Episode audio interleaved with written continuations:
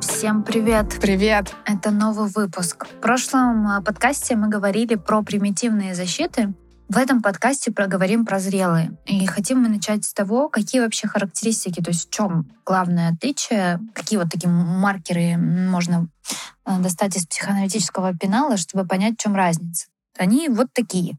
Лен. Они вот такие. Наверное, самое главное — это то, что примитивные защиты имеют дело с границей между собственным «я» и внешним миром. То есть э, мы их используем, когда существует некая угроза извне. И почему они примитивные? Потому что они формировались э, в, сам, в самом нашем младенчестве, когда наша главная задача была выжить. И когда все э, внешние угрозы для нас были невыносимыми.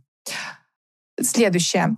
Все эти защиты действуют недифференцированным образом, сплавляя между собой когнитивные, аффективные и поведенческие параметры. То есть все, что мы думаем, все, что мы чувствуем и все, как мы делаем, оно как бы вместе замешано в один клубок. Мы не можем разделить э, чувство от действия, грубо говоря. А, эти защиты появляются на ранних стадиях жизни младенца. Эти защиты искажают внешнюю реальность, и все они довербальны, дологичны, все, все охватывающие, я бы сказала, они воображаемы и магические, поскольку магическое — это часть первичного мыслительного процесса. Ну да, это как раз магическая, это история про то, что все появляется по моему желанию, по да. моему хотению, по щучьему велению. А зрелые же защиты, а, они, они более адаптивные они используются на невротическом уровне функционирования. И эти защиты призваны к защите внутренних границ. То есть примитивные защиты — это защита внешних границ, то зрелые защиты — это защита внутри у нас между эго, суперэго и ид такие границы, чтобы мы себя чувствовали лучше. И характеристиками зрелых защит является, что они как раз работают с внутренними границами, то есть между наблюдающей и переживающими частями эго. Такая, грубо говоря, когда у нас есть чувство какой-то угрозы изнутри исходит. Пример, наверное, это когда, не знаю, там мы чувствуем очень сильное желание, например, нам хочется секса, наше бессознательное говорит о том, что, боженьки, как хочется какого-то чувственного опыта.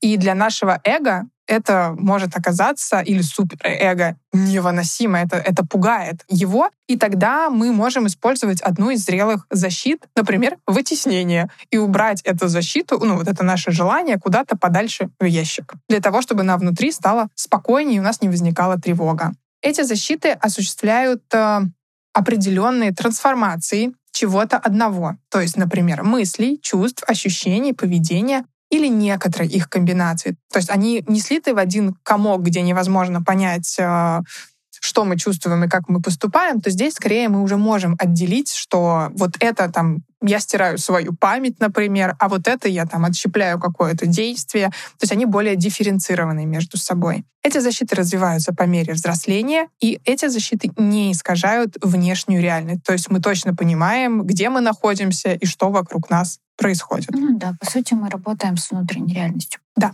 И вот э, психопатология, она как раз обусловлена отсутствием защитных механизмов зрелого уровня. То есть, когда мы не способны мы не поднимаемся на, над э, вот какими-то нашими желаниями, отрицать, еще что-то, или там расщеплять, например. То есть у нас, в принципе, нет такого. Мы, мы основном пользуемся какими-то примитивными mm-hmm. защитами. А какие защиты зрелого уровня существуют, как раз сейчас и поговорим. И первое, вот как раз мы уже затронули э, вытеснение. Королева зрелых защит — это вытеснение. Конечно же, это одно из первых, что заметил Фрейд в своей работе. Суть э, вытеснения, в чем суть? Э, заключается она в том, что мы устраняем что-либо из сознания. То есть наше бессознательное такое, типа так, мы это забираем себе, закрываем за нами дверь и не откроем. Да-да-да. Вот, это а, а, вытеснение необходимо для разгрузки сознания. То есть э, чаще всего эту защиту используют истерики. То есть это как раз про такой тип личности, это не про организацию. Основная функция этой защиты — это удержание тревожных идей вне сознания, чтобы нас ничего не беспокоило, чтобы мы были в порядке. Ну да, то есть, например, что-то произошло в нашей жизни, что очень похоже на какую-то детскую э, историю. То есть, например, вот как Лена сказала про э, сексуальное влечение. Mm-hmm. То есть в целом это не обязательно, что в детстве у вас было прям какое-то сексуальное, возможно, какое-то проявление чувственности по отношению mm-hmm. к другому человеку. Мы не привыкли открыто выражать свои чувства, что-то быть, например, какими-то тактильными или так далее. И когда мы понимаем, что с человеком нам как-то очень классно, и мы бы сейчас проявились, но нам слишком тревожно это. Но желание есть, и mm-hmm. вот это желание, оно начинает фонить. То есть появляется какой-то симптом, у нас появляется тревога, и эта защита еще сильнее начинает функционировать. Мы такие, не-не. Вот помните, мы закончили прошлый подкаст на том, что у многих э, примитивных защит есть братья-близнецы э, да. в зрелых защитах, то вот отрицание и вытеснение очень похожи в каком-то смысле, но только когда с нами происходит отрицание, мы вообще как будто бы отрицаем реальность, что как будто бы это вообще не случалось никогда и не было, то в вытеснении мы прекрасно понимаем, что это там сегодня понедельник, э, вот так вот, но мы вытесняем ощущение из этого, как будто бы мы не чувствовали это. Это могло происходить, что какое-то действие могло. Например, встреча с этим человеком была, в котором у нас возникло сексуальное желание. Мы это помним, но мы не помним, как прошла эта встреча. То есть мы как будто бы вытеснили оттуда вот этот кусочек э, ощущений, то, что у нас было влечение к этому человеку. А если бы работало отрицание, мы, скорее всего, бы удалили бы вообще эту встречу из нашего сознания. Mm-hmm. Ну, да, тяжеловато тут прям на пальцах так объяснять. Но, короче, все это такая бессознательная история, и здесь э, работает, ну, поэтому, наверное, тяжело, потому что то, как работает наше бессознательное, это история про то, да. то, что мы не можем осознать. Это правда. Ну, в общем, проблема еще бывает, когда она чрезмерно э, работает, эта защита, то есть когда мы прям все начинаем вытеснять, или когда это становится нашей единственной защитой. Да. А, аннулирование. Да. Это когда неприятный аффект не осознается в виде стыда или вины. Это такая зрелая версия расщепления, когда мы пытаемся уравновесить вину или стыд с помощью какого-то действия, которое, как нам кажется, сотрет ее. Самый яркий пример — муж изменил жене, приносит э, жене украшения, и ему кажется, что он таким образом сейчас искупит вину. То есть он покупает ей украшения, и как будто бы тогда бессознательно.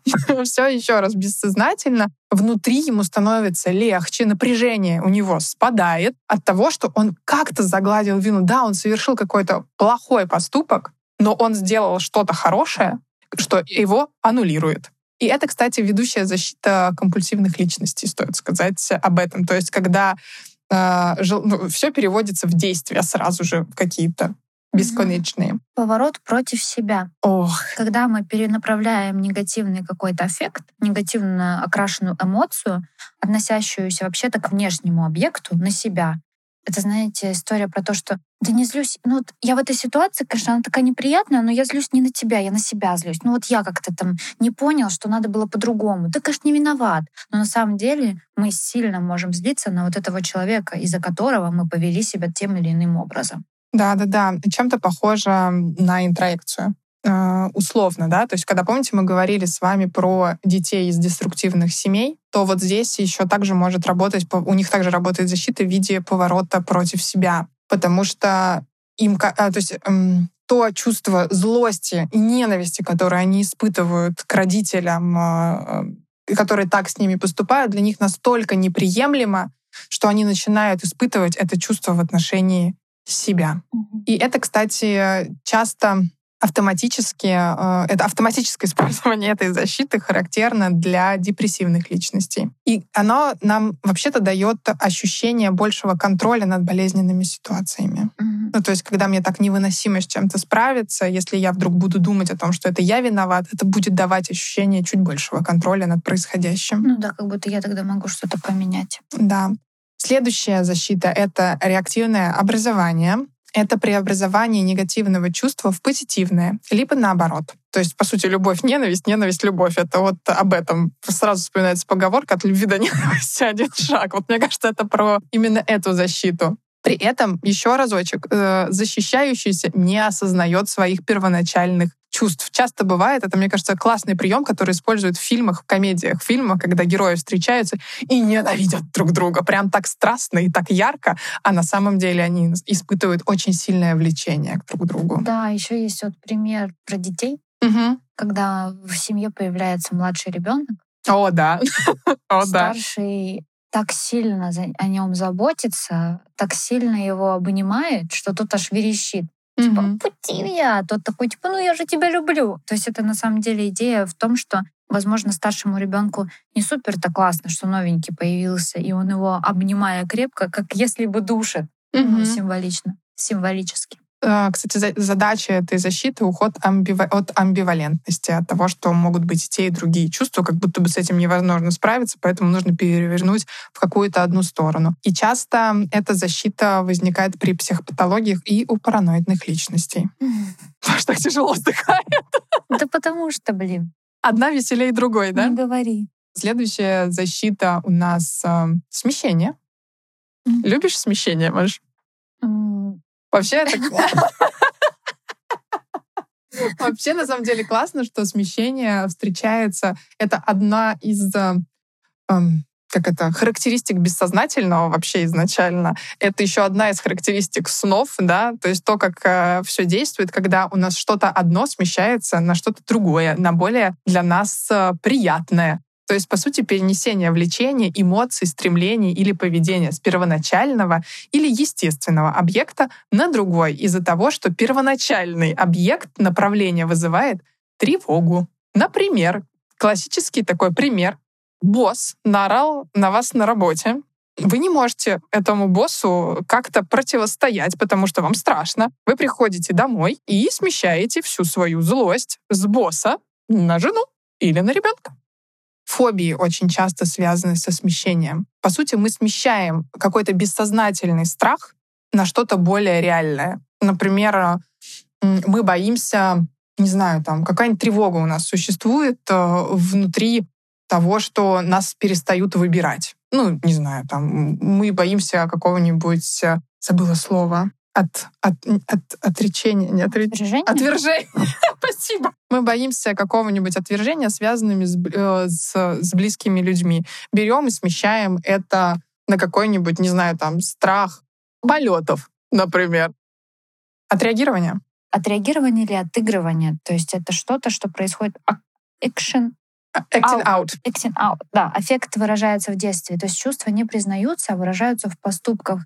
Еще на самом деле это такая история про то, что чувства невыносимы. То есть, например, когда тревога зашкаливает, ну, то есть как это вообще может, какая может быть связка? Есть какие-то сильные чувства, чувства не идентифицируются, мы не понимаем, что с нами происходит. Из-за этого напряжение есть. Из-за этого повышается тревога. Когда повышается тревога, нам невыносимо просто сидеть на месте. Мгм. И очень часто, например, если мы говорим про кабинет психолога, то люди могут встать и начать ходить. Нэнси МакУильямс, а, эта защита отнесена к примитивным защитам вообще. То есть я так понимаю, что со временем она ее как это, пе- перенесла туда, и она ссылается на то, что Бей. нет, на невозможность вербализации, как у младенца. То есть как в младенчестве мы соматизировали, то есть мы как-то все проявляли через тело, и какие-то наши...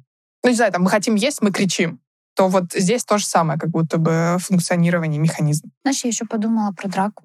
Ну, то есть это история про то, что когда заканчиваются аргументы, и ты начинаешь просто бить человека. Да. То есть тебя настолько захлестывает твоя ярость, что ты начинаешь драться. Следующий такой подпункт, ее часто описывают как один из видов тоже отыгрывания, это сексуализация.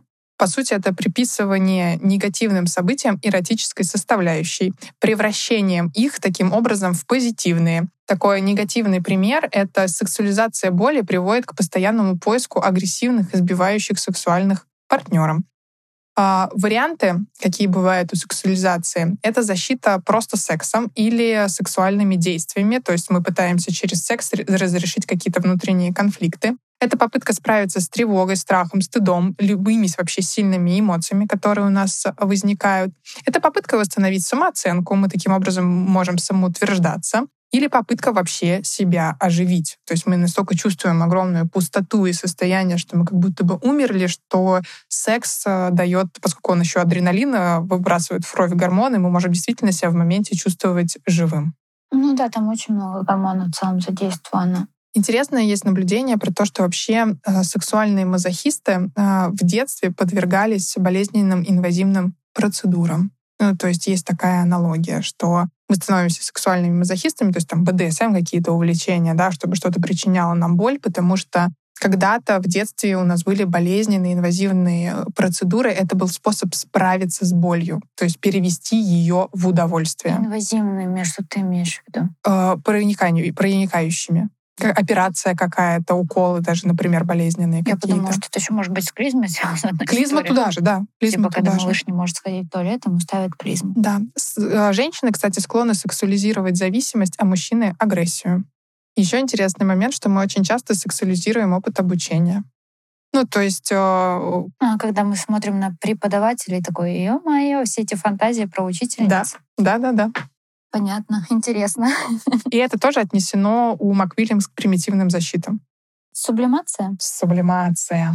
О, это классная вообще, мне кажется, защита. Это прям показатель зрелого уровня человека. Помните, когда мы говорили с вами про развитие, мы говорили про то, что в латентной фазе мы наконец-то получаем возможность сублимировать свои переживания в действие. Мгм. То это вот как раз об этом. Это снятие внутреннего напряжения с помощью перенаправления энергии на достижение социально приемлемых целей, например, через творчество. Мгм. Ну или через спорт.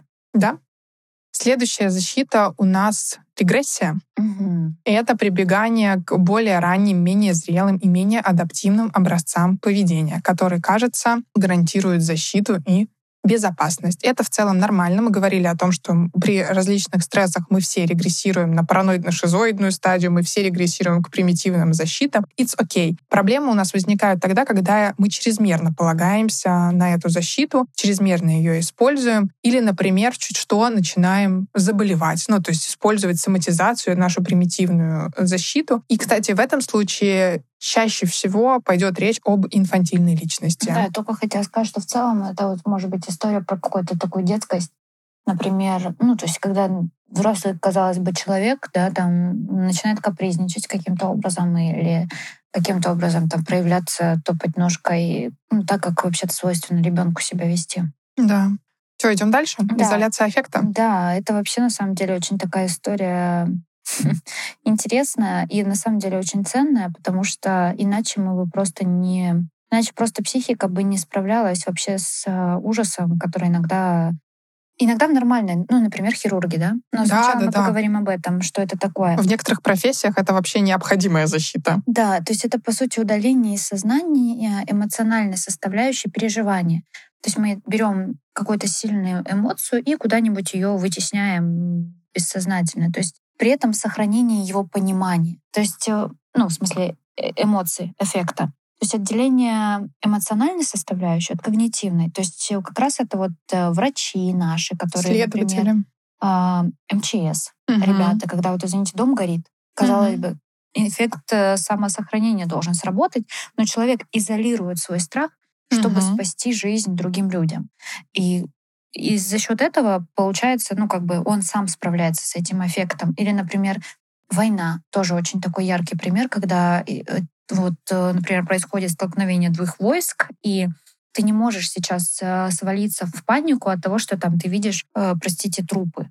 Да, Мгм. то есть тебе нужно, ну, там, например, если ты полководец, условно, да, тебе нужно защитить своих ребят, тебе нужно Мгм. идти до конца. И даже если ты солдат, то же самое. И ты идешь до конца, и только потом, в конце, когда все это проходит, ты как будто бы можешь встретиться с этим эффектом. Но в процессе тебе важно сохранять холодный разум. И отличие от отрицания здесь, что убирается только одна часть — это чувство. Остальные аспекты и события остаются в сознании. Ну да, то есть ты видишь этот труп. Да, То есть ты его не, не убираешь. не убираешь. головы. Проблема у нас только тогда, когда это охватывает всю жизнь, и как будто бы нигде не находится место чувствам. Я думаю, что поэтому иногда бывает черный юмор у врачей э, и так далее. То есть бывает такое, что люди и в жизнь приносят э, эту защиту и продолжают с ней жить везде. Не только на работе, где это необходимость, а Да. как будто бы во всей жизни. Ну, почему часто у врачей э, есть э, проблемы с алкоголем? Потому что ну, нет возможности, то есть ресурса на то, чтобы разместить эти чувства. Например, человек там умирает на операционном столе, или, например, а, ты слишком часто видишь чьи-то кишки, простите. Ну, то есть, когда там тебе важно вот это вот... Ну, то есть, твой страх, то человеческая вообще эмоция, ей просто нет места. Потому что завтра у тебя снова операция. Да. И ты сегодня выпил, чуть-чуть там, немножечко перед вечером пригубил, чтобы спать спокойно. А завтра с утра ты уже... Ну, физическое расслабление какое-то получил. Да. Да, но, к сожалению, К сожалению, ментальная не работает так. Следующая защита — это интеллектуализация. Классная защита, мне она тоже нравится. Мне кажется, мы все к ней прибегаем э, периодически во всех профессиях и областях. Она, кстати, еще очень связана с двумя другими — морализация и рационализация. Так вот, интеллектуализация — это бессознательная попытка абстрагироваться от своих чувств. И чаще всего употребляется в отрицательном смысле как абстрактное умствование вместо признания и переживания своих чувств и аффектов. Отличие от изоляции, что можно говорить о чувствах, но быть э, не в полном контакте с ними.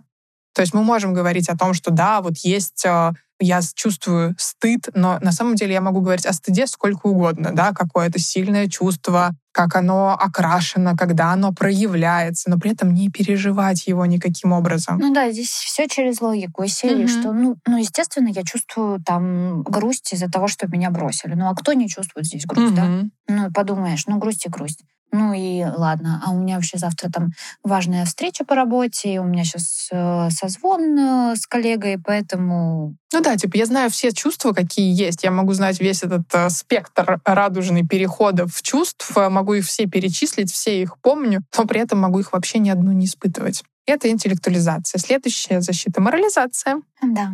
Расскажешь, Маш?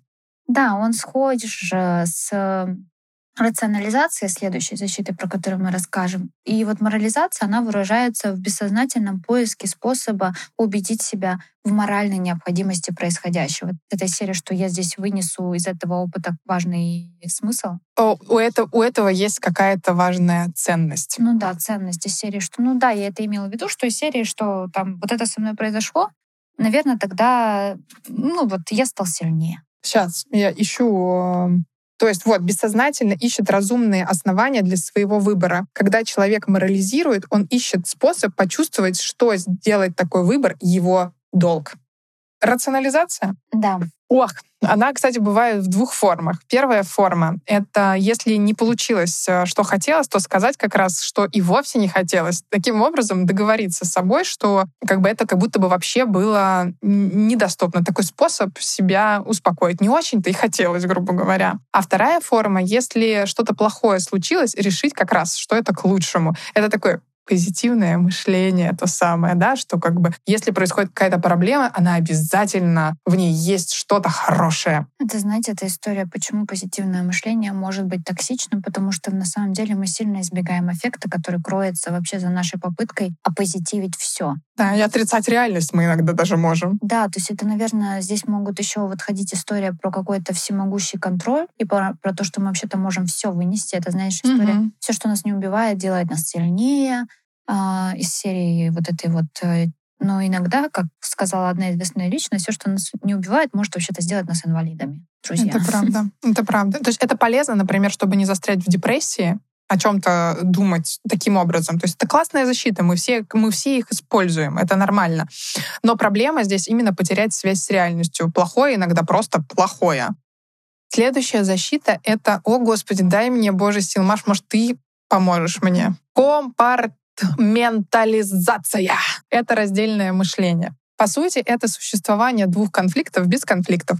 И очень сильно похоже на лицемерие, когда ты говоришь одно, а делаешь другое. Грубо говоря, здесь очень важно включать так называемое третье ухо, о котором говорил э, Теодор Райк. Э, такое направлен, направление на к, к себе, да, к внутренним голосам, чтобы различать видимое и слышимое. То есть э, мы можем говорить, что, не знаю, убивать э, людей — это очень плохо, и что вообще насилию нет, и мы можем быть э, такими всемирными гуманистами, но приходить домой и бить детей. И как будто бы, и суть не в том, что это это почему похоже на лицемерие? Потому что это происходит бессознательно. То есть человек не видит разницы. То есть у него есть ощущение, как будто бы двух реальностей. Для него это нормально. И okay, он не видит в этом никакой проблемы. Если конфронтировать такого человека, который часто использует эту защиту, то он начнет э, рационализировать все противоречия. То есть ты ему говоришь, ну смотри, ну вот здесь как будто бы вот ты, ну, как бы ты вроде говоришь за то, что ты за все плохое, ой, за все хорошее, но против всего плохого. Не кажется ли тебе, что если мы будем э, против всего, то это будет очень похоже на то же самое? Он тебе говорит, нет, почему? Смотри, тут вот есть А, Б, С, Д. Ну, то есть он прям начнет приводить очень рациональные доводы. И, кстати, эти люди бывают очень убедительны, потому что им важно убеждать в первую очередь себя. Следующие три защиты еще у нас есть. Это инверсия. Это отыгрывание сценария, который переключает позицию человека субъекта, суб, субъекта на объект. То есть, э, если, например, мне нужна забота, и я очень хочу этой заботы, любви и внимания, то я начинаю о ком-то заботиться, любить э, и обожать его. То есть таким образом справляюсь э, с нехваткой. Э, идентификация — это, по сути, взрослая версия, зрелая версия интроекции. То есть, ну, если интроицируем мы как будто бы объект полностью, весь целиком, то идентифицируем мы его частично. То есть нам может нравиться какая-то часть в человеке, и мы ее себе присваиваем. И вообще идентификация — это одна из, один из механизмов работы терапии, когда мы учимся идентифицировать, например, а, контакт или новый уровень, способ взаимодействия с терапевтом в свою обычную жизнь. Ну и, конечно же, юмор. Юмор — наша прекрасная защита, без которой мы бы, мне кажется, со многим не могли бы справиться в этой сложной жизни. Но у нее есть, конечно же, такая проблема, короче, возникает тогда, когда это желание постоянно быть смешным и избегать ощущения неизбежной боли. Ну, то есть, когда мы как будто бы через все справляемся только с юмором. А в позитивном смысле это доведение объектов страха до абсурда и признание, признание суровой реальности с легким отношением. И, по сути, такая трансформация боли в удовольствие. А в Гарри Поттере есть заклинание, называется ridiculous, от английского ridiculous э, из серии «Это смешно». Uh-huh. А, и вот эта история про то, что там это заклинание, оно направлено на то, чтобы победить Богарта, да. А, эта история... Богарт — чувак, э, существо магическое, которое принимает э, образ ваших самых главных страхов, самых жутких страхов. И когда вы с ним встречаетесь, он превращается в ваш страх, и таким образом поглощает вас. То есть он, вы ничего не можете сделать, вы просто в немом ужасе.